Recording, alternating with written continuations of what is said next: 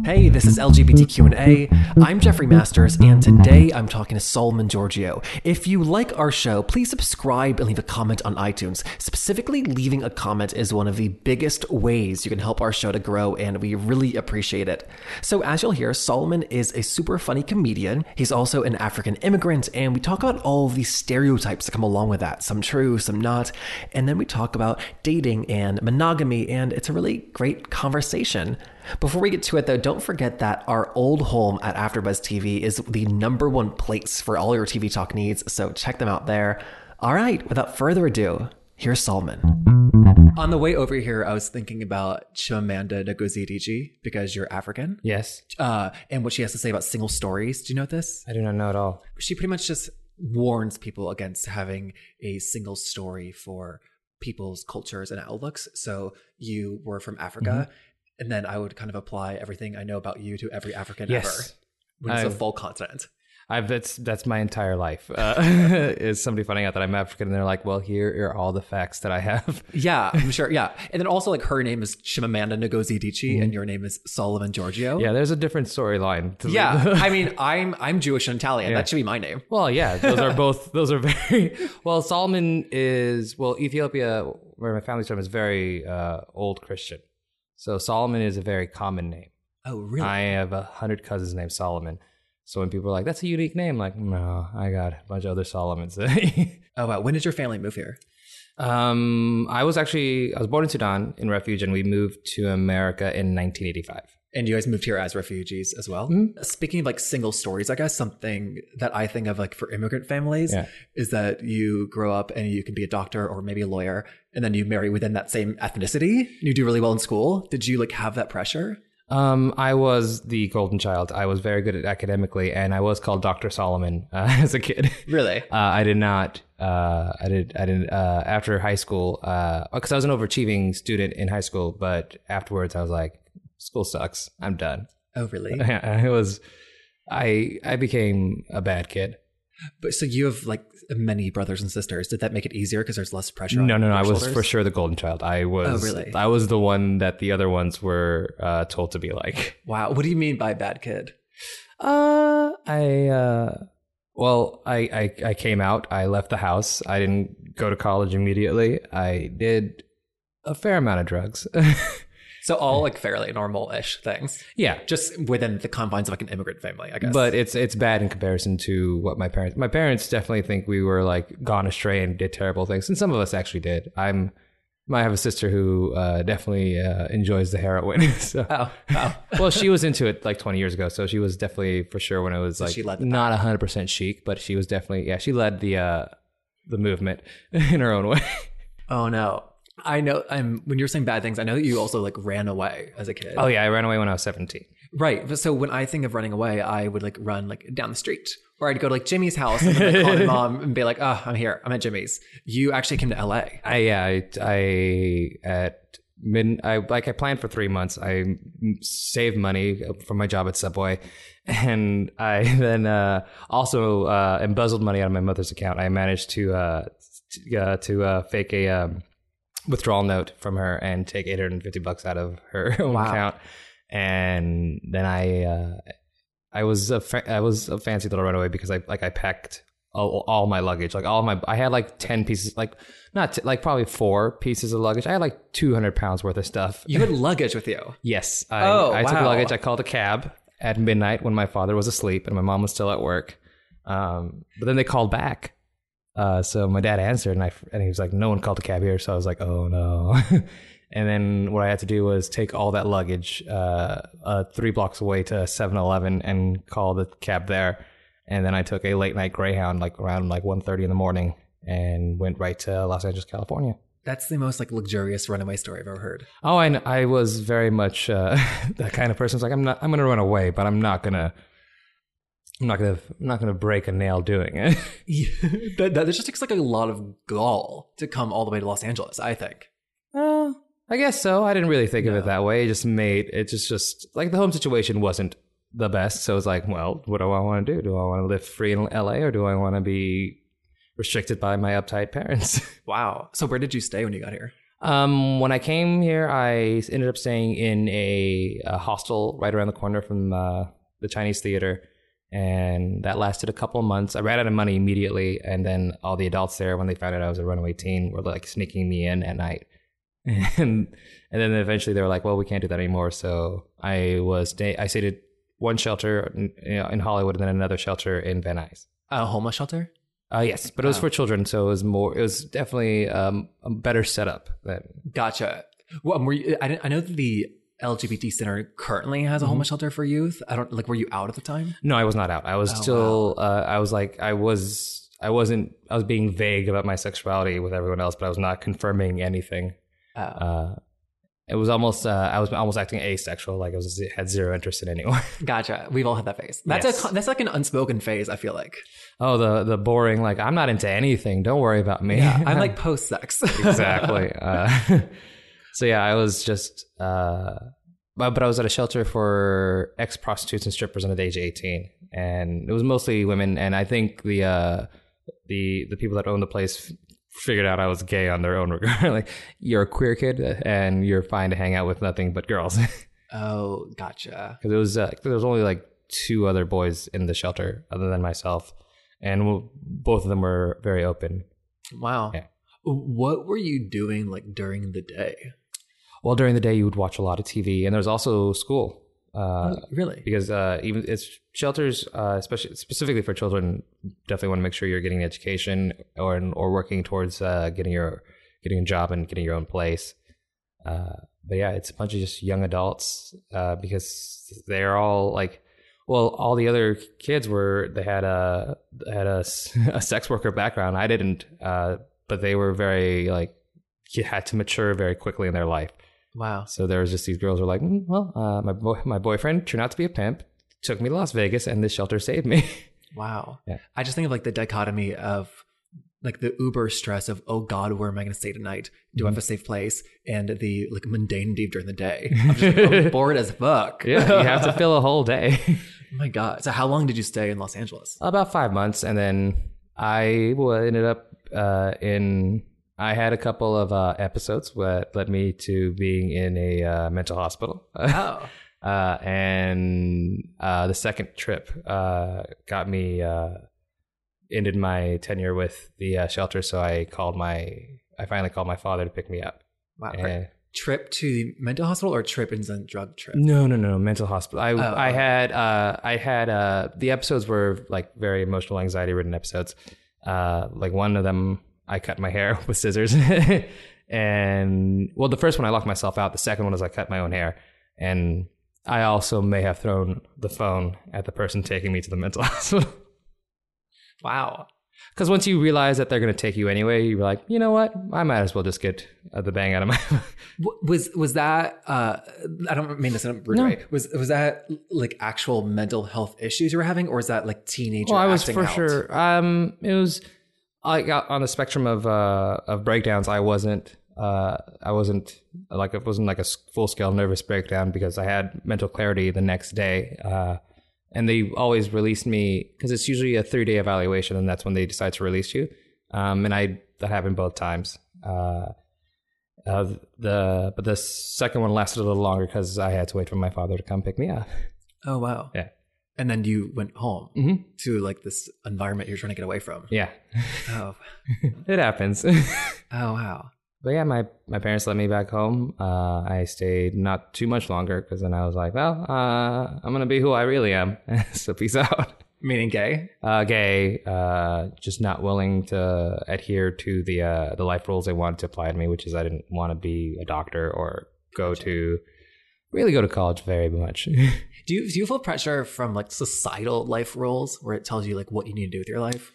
Um, not like uh, here and there, uh, but not so much. It's really it's surprising how my parents unintentionally gave us uh, this headstrong need to follow our own path, uh, and it's because like they they took such big risks to get to where they're going that it just didn't make any sense not to um to like to just do things that would not that seemed safe because that's not how they live their lives. So why would they expect their children to do the same? Yeah, that's a great point. Yeah. So I'm- yeah, I mean, I'm like an uber independent person, and it drives my folks crazy. But I'm like, this is how you raised me.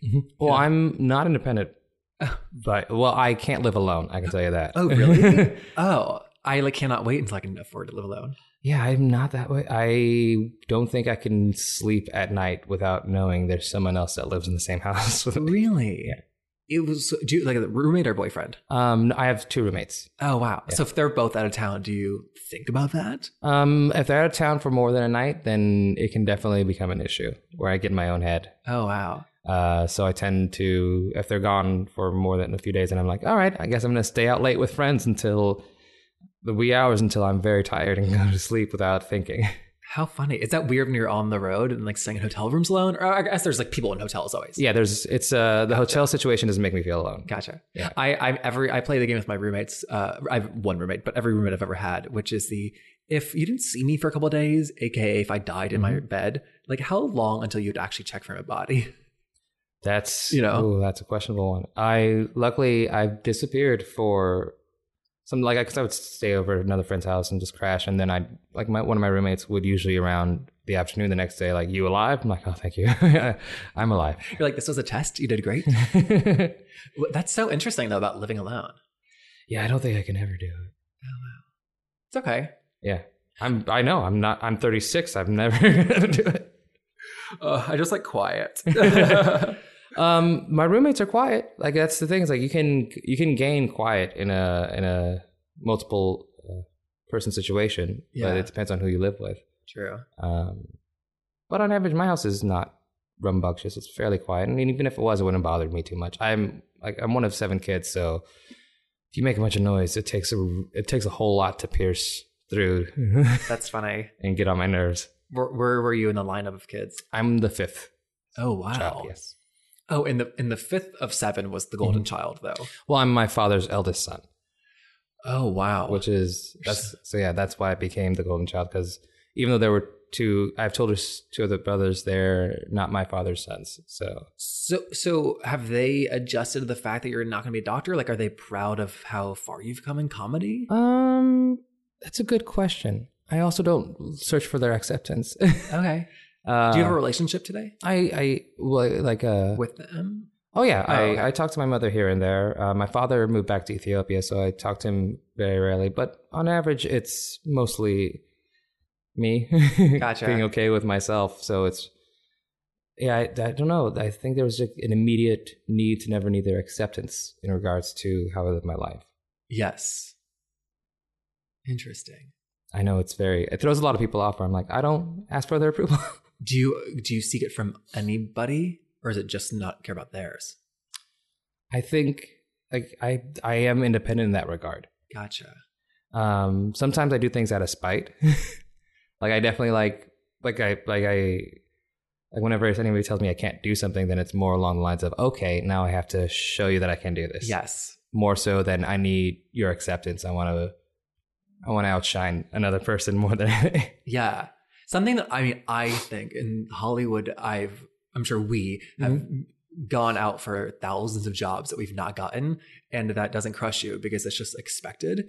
And then that has current transferred over into my dating life. Whereas if somebody doesn't like me, they reject me, this or that, like it literally doesn't ruin my day because it just feels like another rejection from work. yeah, it's just But my friends are like, I think more upset about those things than I am. um, like things that like get you here and there, but on average, like it's good to not be too worried about the thing that happened in the past. It's, yeah. like living in the moment. Like that's what comedy does for me. It's like I have to be present, I have to be aware, and like sometimes my day can be spent like regretting and thinking about things in the past. But the time I get on the stage, like why does that matter? Yeah. Just be in this moment right now. Yeah.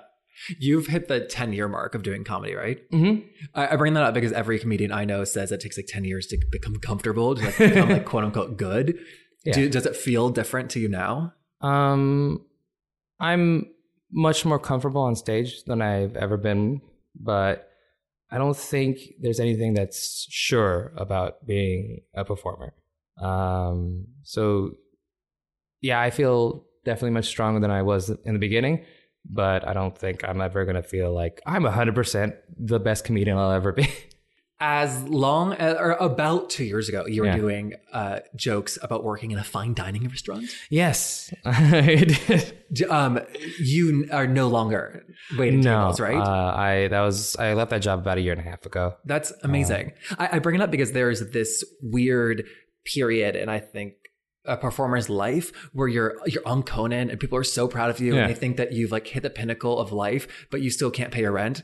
Oh yeah, I went to work at the restaurant the very next day. Right. I was like I and I did have like I even had customers come in who were like I saw you and I'm like well I have to get your order now. yeah, you're like it's like just training on humility. yeah, and but I also got to see other because uh, where I worked I had other comedians. Um, a good friend of mine, Nico Santos, who's uh, the, one of the uh, stars on uh, Superstore.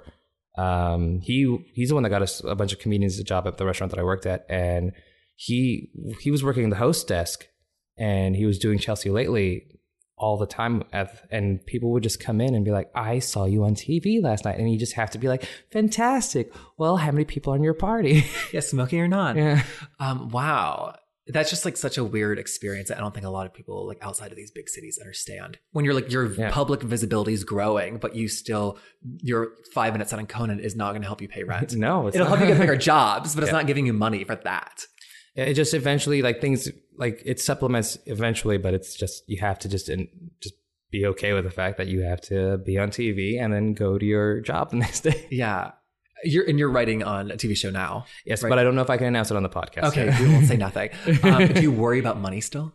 oh no no not at all that's amazing. well especially like i'm not going to say i'm not wealthy by any means but comparatively to where i've been for the last 35 years of my life Oh. this is significantly more comfortable uh, and i'm definitely at a place where it's odd because to have people respect you that you you didn't expect like you're like okay you, you worked on tv for 20 plus years and now you're talking to me like i'm an equal that's very confusing Oh wow. so it's I'm that's the part that I'm adjusting to is uh the the the uh the respect of my opinion and the uh being okay at being at the places that I am. Like having a seat at the table yeah. I didn't think I would ever be allowed that. and like scooting your chair in instead of back. oh yeah. Exactly. It's like, "Oh, oh you want to hear me talk?" I didn't think that was a viable option. Wow. Well, I, I, what did you? What was your? Did you have a goal in with stand up comedy? Like where it would take you? I I've always wanted to work on television. I've like stand up comedy is something that I want to do forever, but it's one of those things where you can do forever and it's not the main moneymaker. When you say Um, work on television, are you saying writing or performing or both? um, all of it. Like I've definitely like I grew up obsessed with uh, sitcoms because that's like that's the best uh, entry into American culture is the American sitcom, and it's uh, especially for an immigrant family doesn't understand English. Like we understand laugh tracks, we understand slapstick. oh, Uh, you understand like the rule of threes and mhm. stuff. Oh, wow. So we would watch so many sitcoms and we'd laugh even if we didn't understand what was going on. And the same with stand up comedy. We'd watch that even though we had no idea what was happening. We'd understand cadence and any like any high like any especially the higher uh, higher energy the au- the comedian the easier it is for us to laugh along. Uh, and that's I just became ever since I was young comedy was just a deep deep obsession and television was for sure like I like this is what raised me and I want to be Wow. every part of it. so not only were you learning English, you were learning like cultural norms and how to Mhm. fit in. Exactly. Oh, were you very aware that you were a like black African person and not like a black African American person? Or was Um, that was it that like defined?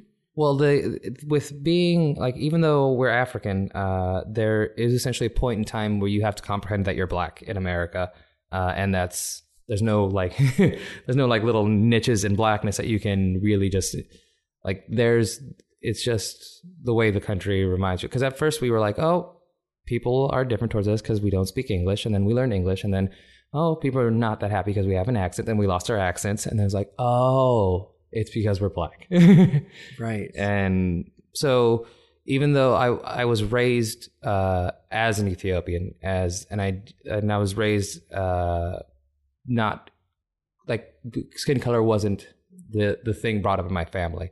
I didn't have like the uh, be wary of the police don't trust these things and the reason that this person's doing this is because you're black and it's like okay and that's but you have to like you learn that eventually and it's it's just that's the experience like is different in some ways but i think there's a lot of similarities uh especially later on in life when you realize it yeah Was, was there like one moment that you realized, like, oh, I, I'm actually black, and like that's what this issue might be? Um. Yeah, but I think it's uh, something that we all like. My family realized together. So like it was like a like a uh, like a full on like whole family. Like oh, Was there a specific moment, or just like slowly I, over time? I just remember one time we were just uh we were at a as a family. We went to a Denny's, and they sat us, my big family, in the smallest booth, completely uh, open section next to us uh that had bigger tables, and they refused to do anything. They like just treated us so poorly, and I was like, and at first we thought it was because our parents spoke, so we spoke up. And then we realized the treatment was still happening, even when the, the kids that spoke perfect English were like, What are you doing? And I was like, Oh, okay, we're going to get treated badly regardless of what they think of us. Jeez, So I was like, All right, we're black. it's. it's I was gonna tell me if this is if this is offensive. Mhm. You have like perfect diction. is is that because it's like, oh, I, I'm black, I have to like speak like very very well? Um, Is that rude to ask? well, I'm thinking like when you're like learning at that age as an immigrant. Well, that's well, being like speaking English was just a thing that you want to be very good at. It's more along lines of being an immigrant than it is because I had a I had an accent and I wasn't allowed to leave ESL until that accent dropped.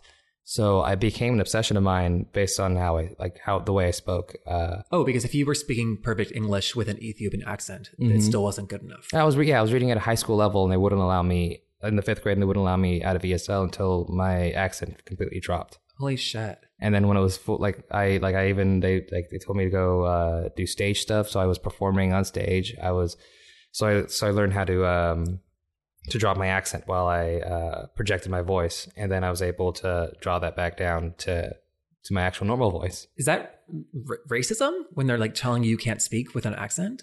I can't. Ye- well, I think that's xenophobia. okay, yes. um, I feel like honestly, I feel like my question was a little bit like racist. Like, why do you have a great diction? it is a little bit racist. Everything's a little bit racist. Okay, great, Um, we're. I, but so I'm obsessed with the way people speak, specifically queer people, Mhm. because I think that I talk like this because I like had to beat the queerness out of my voice in order to like pass and feel safe in North Carolina in the South. And a part of me just wonders like, what would I actually sound like if I didn't care? It's true. I never really thought about because I was an effeminate kid, but I like with an African accent, you can't you can't really catch that uh, in my voice. Uh, it was more of my mannerisms that what people focused on. I was a very swishy little boy, uh, That's funny. uh, and even though like I like, but I was also my dad was very focused on my me being effeminate, so it wasn't more along the lines of society. It was more along the lines of my dad wants me to be more manly. gotcha. Uh, so it wasn't. So yeah, I guess it, the way I spoke was more along the lines of just uh, wanting people to not judge my accent, Yes. um, and then my uh, the way I stood and talked and walked was where I was more concerned about uh, people figuring out my gayness. Yes. I think that I also wanted to be perceived as being intelligent. And in the, um, in the South, there's so many different hard accents. And you just assume if they're speaking with a certain accent that they're a moron. And that wasn't the case. No. You know, I, the brilliant people with horrible accents. Uh, horrible, that's it, whatever, judgment. Um, but I, I didn't want people to make that judgment about me. Of So I think that I like never picked the accent up. no, that's people assume that the southern accent is a dumb person, but it's like that's not that's not how that works. That's never how it works. But it's just yeah, it's the same situation with the African accent. Was people assume um, like my very good friend, she is from Uganda. Her English is the only language she knows. Uh, she grew up in an, like in an English school, and she doesn't know how to speak any other language. Yet, because she has a Ugandan accent, people just assume she doesn't understand English. And it's like, no, guys, God, she's speaking the Queen's English. that's wild. Yeah. What a lovely place we live in. yes, the world in general. I asked earlier about your goals as a stand-up comic because I think about that there's a really rich queer lady history Mhm. and for comics and comedians, but for queer men, they're quite less visible and working. Well, it's because they're they were closeted. But but I'm thinking like like even like Ellen's and Rosie's have had like a massive Mhm. careers, and like Margaret Cho is by um like the working men comics that I can think of now are like Guy Branum, I'm a massive Yeah. fan of, um but he's not like a household name. Um, yeah, there is for sure. Uh, it's like when I first started, um, like there weren't even that many queer comedians going up to the open mics, uh, and I can only assume the same for people like Guy Branum and James Adomian, and it's it's not. It's definitely like there are there were gay there were queer men in comedy before they were just not saying anything Right. um, and the movement for uh, for queer women definitely like Ellen pushed that to the forefront, and that was the '90s, and it's, that still hasn't happened for queer men in in, in comedy. Uh, but it's still it's definitely a much better situation than when I first started doing comedy. It's definitely in a place where they're actually seeking out and asking for our voices. That's amazing. Because I guess like every pilot season, there's always the comedian who's Mm-hmm. got his pilot, you know, and they're doing that. And I don't see that for queer men. Yeah, Guy Branum broke the seal. Yeah, and I think that's gonna that's gonna keep proceeding. Uh, and because like I'm in this position where I'm pitching, and I know, I know other uh, other gay men in comedy that are that are in that process as well. So I think eventually there's going to be uh, hopefully a network deal where that's happening. So Yeah.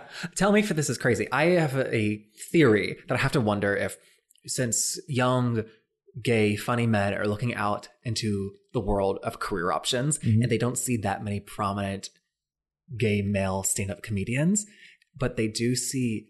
Some of the funniest people I know in my life are drag queens, gay Yeah. men. If they, but they do see drag queens being celebrated and having TV Yeah. shows and on social media. I have to wonder if that's why, if they're going into drag. um, These people who would have gone to stand up. that might be the point but dragon itself is also that's a performance like it, like i think um no one really seeks drag that isn't like want to do the actual drag part very few people like it's women's clothing isn't something that is an easy feat just, like, to pull fall off yeah you don't just like you have to there is a desire to definitely dress up Yeah. um, and but there's also I drag queens are phenomenal performers, uh, and I think like as much as I can say the difficulty of doing the comedy clubs is, I know that doing a drag show is significantly Yeah. more difficult. Like if at a comedy show, if a bachelorette party showed up, it would ruin the night. Uh, however, drag queens have to deal with sometimes three to four bachelorette parties at once, and I I would fall apart. I would be I've like I've followed a drag queen performing once, and that's what the lesson I've learned is never follow a drag queen because you'll never be as good. Why is that? Why is that? Like, wh- how can they handle crowd work that? Like, well, the the first thing you're doing is you're dressing as a woman and presenting yourself in public. That is such a giant leap to take, uh, and that is such like you have like to do so much of that. You have to definitely be a certain level of performer and a certain level of bravery and a certain level of presenceness. And they, I've like there. I'm sure there's. I'm sure there's terrible drag queens, but the ones that keep working on it and like if you're eventually going to get some razor sharp teeth uh, because they go they have like a like they almost have like a workout of things to make you a better performer. Like you have to host. Yeah. uh, you have to riff.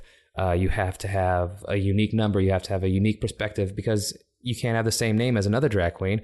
Uh, you can't have the same look. You can't have the same attitude. So you just and there's also they pull from all these amazing references of women uh, that I so it's it's definitely it's like for comedians it's like it's only me and I have to prove prove like I have to garner likability immediately.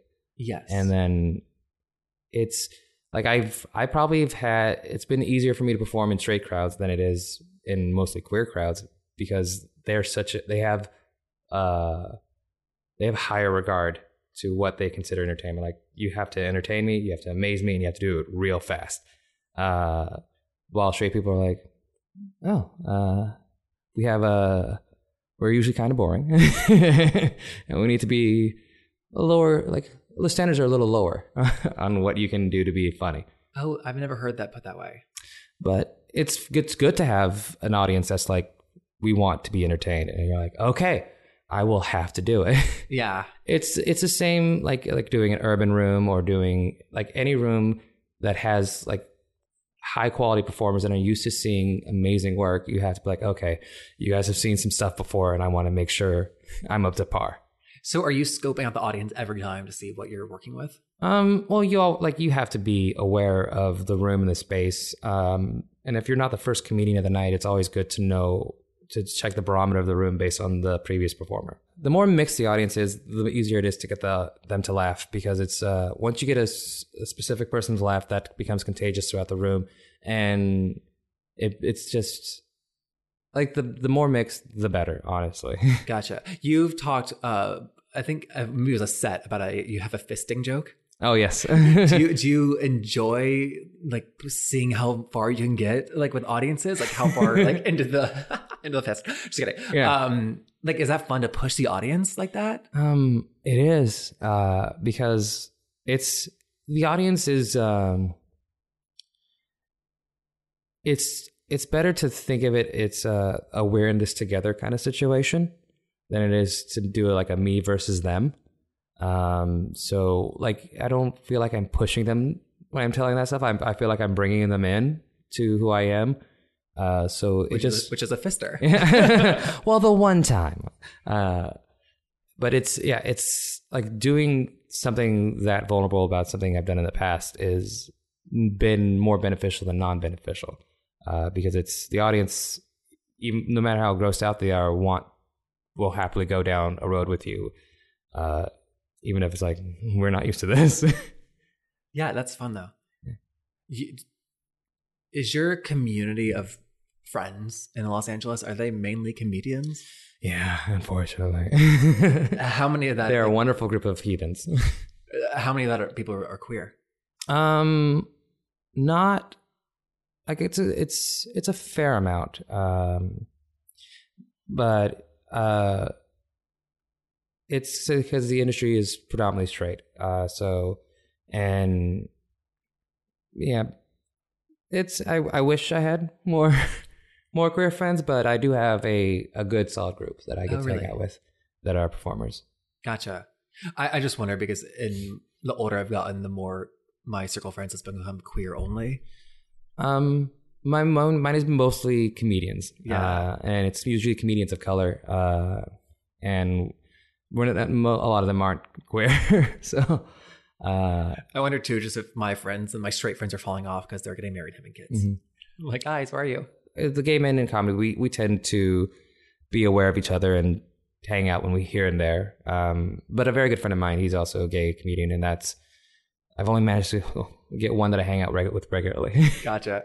I guess I'm, I'm just thinking about other gay comedians. I think John Early is actually killing it at the moment. he's doing a phenomenal job. Yes. yeah, I d- I don't know if did he. I don't know if he did stand up or is he sketch based. though? He is. I don't know his sketch background, but he's for sure stand up as You're, well. I think he's for sure gay. he's for sure gay. John Early's Uh, gay. This is uh, breaking news. Um, but he like he did a lot of stand up. He does. Uh, but he's he's New York, so I met him Oh, here every once in a while. So I've never. I don't think we've done like we like like we've done like a, a hangout. Uh, and I'm I'm I'm the worst. I should definitely be better at contacting people and hanging out with them. Mo- it's mostly being my friend is opportunity. it's like who's the closest to me.